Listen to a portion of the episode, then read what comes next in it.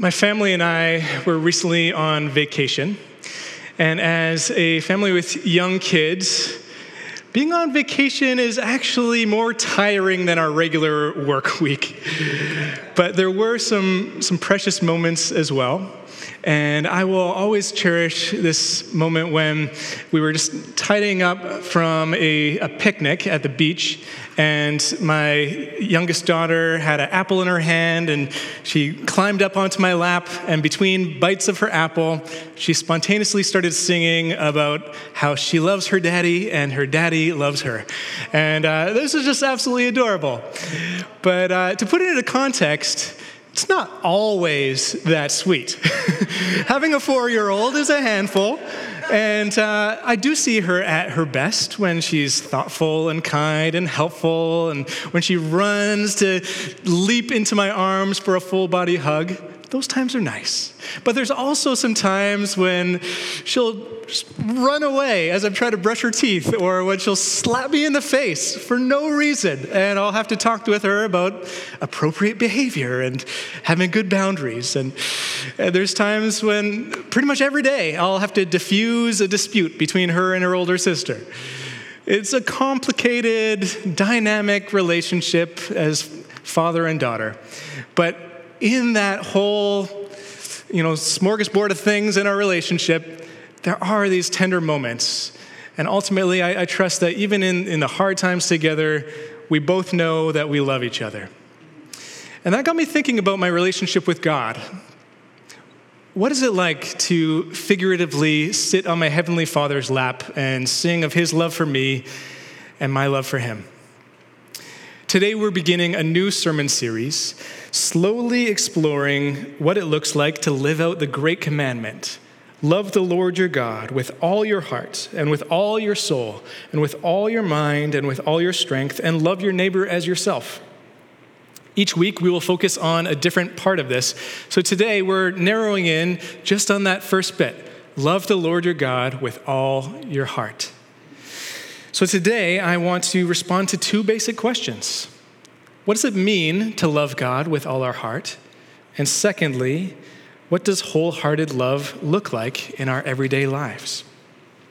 And the good news that I want to share with you is that when we give our whole heart to God, He shapes it to resemble His heart.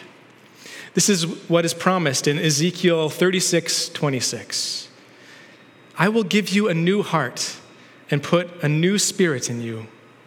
I will remove from you your heart of stone and give you a heart of flesh. Before diving in, let's pray. Living God, we thank you for revealing your heart to us all throughout Scripture and especially in the person of Jesus. Speak to us today Transform our hearts as we encounter your loving presence. Amen. So, what does it mean to love God with all our heart? We could look at this from various angles. We could look at what love means, we could look at what the heart means, but I think it would be helpful to focus on just this one little word that's easy to miss all. Love the Lord your God with all your heart. When we live into what this little word implies, our lives can be changed dramatically. Back in 2009, John Mayer and Taylor Swift uh, released a, a duet, a song together called Half of My Heart. It was a catchy, mid tempo love song, and it spoke to the reality that many of us struggle to give our whole heart away. But near the end of the song, it had this, this simple phrase that speaks a profound truth half of my heart won't do. That's, that's true for human companionship, but all the more true for our relationship with God. Half of our heart won't do if we're going to follow Jesus. We might be tempted to give God just half of our heart, but He wants our whole heart. And wholehearted love for God means being all in, holding nothing back. This summer, my family's gone swimming a little bit, but I've been a little reluctant to get into the water. Whether it's the ocean, the lake, or even the pool, the water never quite feels warm enough. So sometimes I would just dip my toes a little bit, and the cold chill would be enough to decide to go read a book on the beach instead. Other times I would maybe wade in waist deep, try my best, but realize, eh, I'm gonna go warm up. But there was a few times where I mustered up the courage, I counted down, three, two, one, and I dove in and got fully immersed.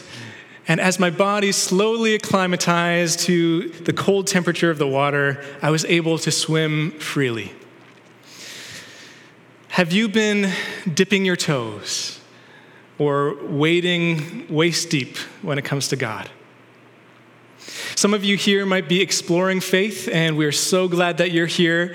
And I encourage you to. Uh, to count down and, and take the full plunge in, in following the Lord when you're ready, as, even if you're a little nervous to do so. I, I, hope that you'll encounter the living God authentically and experience this love that can change your life. But it's not only at the start of our faith journey when we can struggle to be all in, it requires ongoing letting God deeper into our hearts for our, our transformation. Of course, when we talk about the heart in this context, we're, we're not talking about the organ in our body that pumps blood. We're talking about our, our inner depths, that part of us that's unseen, but which we live with each day. Our heart includes our emotions, our will, our desires, our longings, our motivations, our unconscious biases, our perception of divine purpose, and all the deep sources inside of us that make us who we are. We're familiar with our own heart to a degree. As I said, we live with ourselves each day, but ultimately, only God knows our full depths. We can be a mystery to ourselves sometimes. Have you ever been in a conversation with someone and they ask you, Why did you do that? And for some reason, you have no idea why you did the thing you did. we, we, we, we need God's help in order to access the full depths of who we are and why we do things. So I found it helpful to pray the words of Psalm 139, verse 23 to 24. Search me, God, and know my heart. Test me and know my anxious thoughts. See if there's any offensive way in me and lead me in the way everlasting. Inviting God deep into our hearts requires courage. We need to trust God's loving presence with the parts of ourselves that we would rather hide. Quite naturally, we want to protect ourselves from rejection. So we often uh, give our most presentable parts to God and, and to others hoping that maybe our best self is lovable. But if we offer only a partial self, a pretend self, a, a false self, there's significant parts of who we are that we are leaving away from God's transforming love. So, loving God with our whole heart means we, we can't section off different parts of ourselves. I can't say, God, I'll, I'll give you my joyful heart, my, my hopeful and grateful heart, but you can't touch my anger or my sadness. God wants my whole heart. This passage in Ezekiel that I read said that God would remove our heart of stone and give us a heart of flesh. It's a promise of transformation. God offers us a heart transplant. God will reach into our chest to remove our cold, lifeless, stony hearts and to replace it with a tender heart like His. There could be many reasons why people have a hard heart at times, a heart of stone. Maybe there's something in your life that you know is wrong, but you are either unwilling or unable to give it up. And this is having a hardening effect on your heart. Or maybe your experience of grief or disappointment or injustice or suffering has made it hard for you to trust God. So you, you close off part of your heart from God in an attempt to preserve yourself. Maybe your doubts or fears or apathy feel like a wall between your heart and God's heart. No matter what your situation, God knows, God understands, God cares. But God also loves us so much that He doesn't want to leave us with a heart of stone. We were created to have a heart of flesh. So I wonder if all of us might be willing to open our hearts even just a little bit more towards God, that He may shape our heart to resemble His. I recently read a book called Surrender to Love by David Benner, who is a psychologist and author. In a chapter called Transformed by Love, he wrote Christian conversion is the most radical change process in human history. The scope of transformation it entails makes even the most extravagant claims of therapeutic psychology pale by comparison. And remember, he's a psychologist saying that. But if, I, if an encounter with divine love is really so transformational, how is it that so many of us have survived such encounters relatively unchanged? The single most important thing I've learned in over 30 years of study of how love produces healing is that love is transformational only when it is received in vulnerability. I'm going to say that last part again. Love is transformational only when it is received in vulnerability. Are you willing to be vulnerable with God? Will you let God touch the, the painful parts of your life? It's only when we're vulnerable with God that God can bring transformation in our areas of shame, of weakness, of sin. It's only when we open up with God about our disappointment, our doubt, our anger, our grief, that God will touch those painful places with His perfect love. God will not force His love on anyone. God will not manipulate us into giving our hearts to Him. It's always a gentle yet persistent invitation. As Richard Foster says in his excellent book called Prayer Finding the Heart's True Home, the Father's heart is open wide. You are welcome to come in. It's always an invitation. When we move from being half hearted to wholehearted, and from being hard hearted to tender hearted, we also discover that our hurting heart can become a healing heart. When we let go of our tight grip on the painful parts of our heart, God is able to do what only God can do in us. When my youngest daughter tripped and fell on a dirt path when we were camping, she was understandably crying in pain. And at first, she wouldn't let us touch or even see her scraped knee. But with enough comfort and gentle reassurance, she eventually let us gently wipe away the dirt from her wound. But this was a start and stop process. She kept on being afraid of the pain, so we had to keep assuring her, comforting her, and trying to explain to her that if we don't clean her wound, the pain will only get worse. When you let God clean the wounds of your heart, you begin to move from a hurting heart to a healing heart. And just as the saying goes, hurt people hurt people, meaning that we often cause damage in others' lives out of the damage done in our own lives, the same is true that healing people can be a part of healing others. When, when we let God transform us to touch the deep areas of pain in our lives, we can be a part of joining God in doing that for others, bringing healing and transformation to those that we come across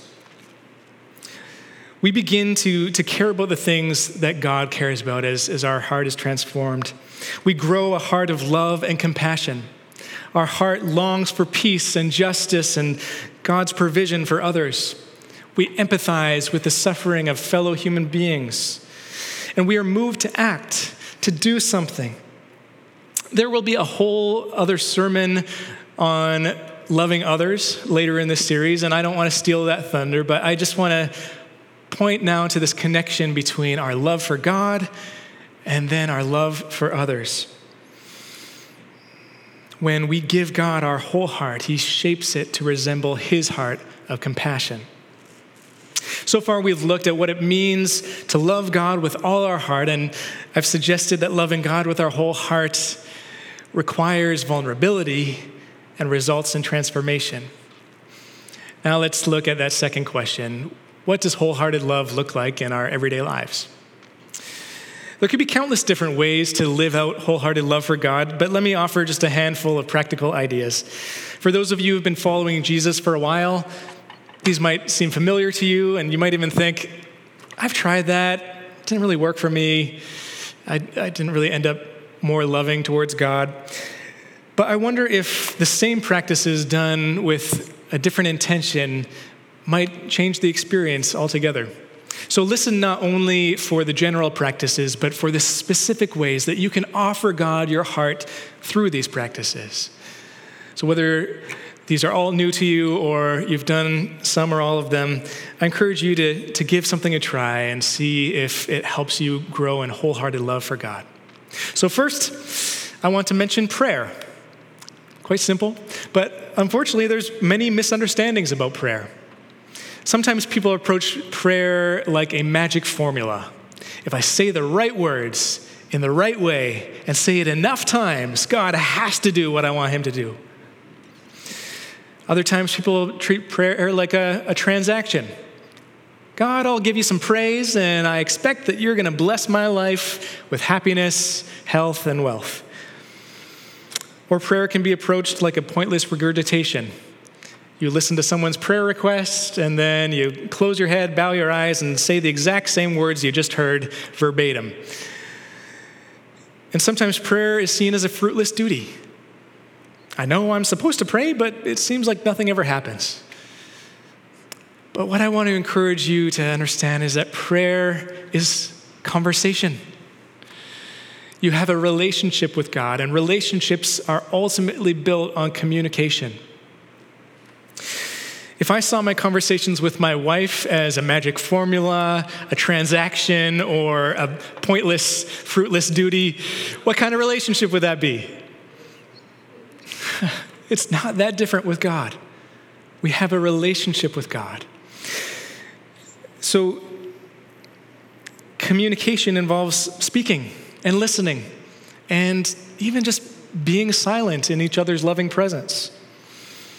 We grow in our love for God when we share deeply about our deepest longings, our, our struggles, our pain. So, if you want to give God your heart, I encourage you to have a heart to heart conversation with God in prayer. My second suggestion is a subset of the first, a, a certain kind of prayer the prayer of examen. This is a prayer in which you debrief the day with God. In about 10 or 15 minutes, you, you reflect on the past 24 hours or so. You might begin with a simple acknowledgement of God's loving presence. You might give God thanks for something you're grateful for and ask Him to search your heart. And, and then you just kind of go through the day, remembering what happened, recalling the events. But the focus isn't only on what happened, but how you responded to what happened. You examine your heart with God. You, you pay attention to your emotions throughout the day and what those emotions reveal to you. You notice the moments when you are more aware of God's goodness and His love. And you also notice the moments when you were more aware and in line with the brokenness of the world. And therefore, in the prayer of examen, you also express some, some gratitude for God's goodness, as well as maybe some confession for anything that you, you may have done wrong. And then, lastly, you, you close with a request for whatever you might need for the day ahead. So, in this, the prayer of examen, it's, it's another outlet for you to have a heart to heart conversation with God, reflecting on the day. It's essentially what you might do with, with a close friend or a spouse. It's having quality time together, just sharing meaningfully about what you experienced. My third practical suggestion for living out wholehearted love for God is prayerful reading of Scripture. There's all kinds of helpful ways to read the Bible. Uh, so if you're longing to understand it better, you might want to have in depth Bible study. Or if you're longing to remember Scripture more, you might want to try memorizing it. But if your goal in this moment as you're opening the Word is to grow in wholehearted love for God, then a prayerful approach to reading Scripture is most likely the helpful one for you. I find it helpful to have three things ready to go a Bible, a journal, and a sufficiently quiet space. I'll often begin with just a short prayer Here I am, Lord, speak to me today. I might weave in some silence, just stilling my heart before the Lord. And then I'll read a short passage of Scripture. I try to have a receptive posture as I read it, not analyzing it too much or almost like arguing with the text or something, but, but just receiving. And I, I try to have this be uh, more about transformation than, than information. I, I don't only want to learn about God, but I want to encounter God Himself as He reveals Himself through Scripture. After reading, I reflect. I soak in the Scripture and let it wash over my heart. I reflect on what God seems to be saying to me and, and how I feel about it. That's a part that we might not do sometimes, but yeah, do I actually believe what I'm reading here? Do I want to live into this and, and what it seems to imply? I, I reflect on these things. And then I respond. And here is where I often pull out my journal. You could simply respond in your heart with prayer, but I find it helpful to, to write a response. It helps me to focus, and it also kind of feels like sending letters back and forth. I read what's, what God has written in His Word, and, and then I write a response in prayer. And I often find it's, it's this response piece where I sense God transforming my heart. I open my heart to God, and He transforms it with His love. After reading, reflecting, and responding, I then simply rest. I sit in silence, knowing that God is with me and for me. A prayerful reading of Scripture is also called Lectio Divina, which is simply Latin for divine reading. Another way to grow in love for God is by singing to God. It's, it's like that moment when my daughter sat on my lap and sang of my love for her and her love for me we can sing of God's love and our love for God. This connects our hearts with His. And it, it involves our, our body, our mind, and our heart in, in something beautiful. You can sing to God on your own, and of, of course, you can sing to God together when we gather here as a community. Here at church, the music isn't a performance, it's not entertainment, it's not karaoke. This is an opportunity for you to join in, to sing of God's love, to sing of your love for God. So I encourage you to do so wholeheartedly. Sing wholeheartedly to the lover of your soul. While there could be many more ways to grow in wholehearted love for God, let me share just one more today. And that's being an agent of God's love in the world. When we give our whole heart to God, He shapes it to look like His heart. And God's heart is compassionate. God loves the world. God seeks and saves the lost. Jesus came to heal the hurting and to set the captives free. Love propels us to act, to join God in the renewal of all things. In the book Mansions of the Heart, Thomas Ashbrook wrote A transformed heart filled with the love of God enables us to love and empowers the action that carries it out. An authentic love relationship with God will always result in love for neighbor. Being an agent of God's love in the world might look like volunteering your time to help meet needs locally or globally. It might look like giving to support what God is doing through the church and through parachurch ministries. It might look like doing your daily work in a way that reflects God's heart. It might look like being hospitable with neighbors, colleagues, and strangers, sharing God's love through what you say and what you do. It might look like becoming more loving towards family members that are hard to love. The last sermon in the series will expand on this again. So, uh, for now, I simply hope that you can already consider how your own love for God can be expressed in acts of love towards others. It may not be anything extravagant, but we can all play a role in God's transformation of the world through little acts of love. As Mother Teresa said, we cannot all do great things, but we can do small things with great love. When you give God your whole heart, He shapes it to resemble His compassionate heart. Like a skilled potter, God takes our heart in His hands, and like dry, cracked clay, God softens us with love and skillfully shapes us into something beautiful. He removes our heart of stone and gives us a heart of flesh that beats with his tender, compassionate pulse of love. Let's pray. Loving God, we ask that you help us to trust you with our whole heart. Help us to hold nothing back. Comfort us as we release our grip on the wounded parts of our heart. Gently clean our wounds with the purity of your perfect love. Fill us so full of your love that we cannot help but share that love with others, reflecting your heart of compassion for the world. We love you, Lord, knowing you first loved us. We pray in Jesus' name. Amen.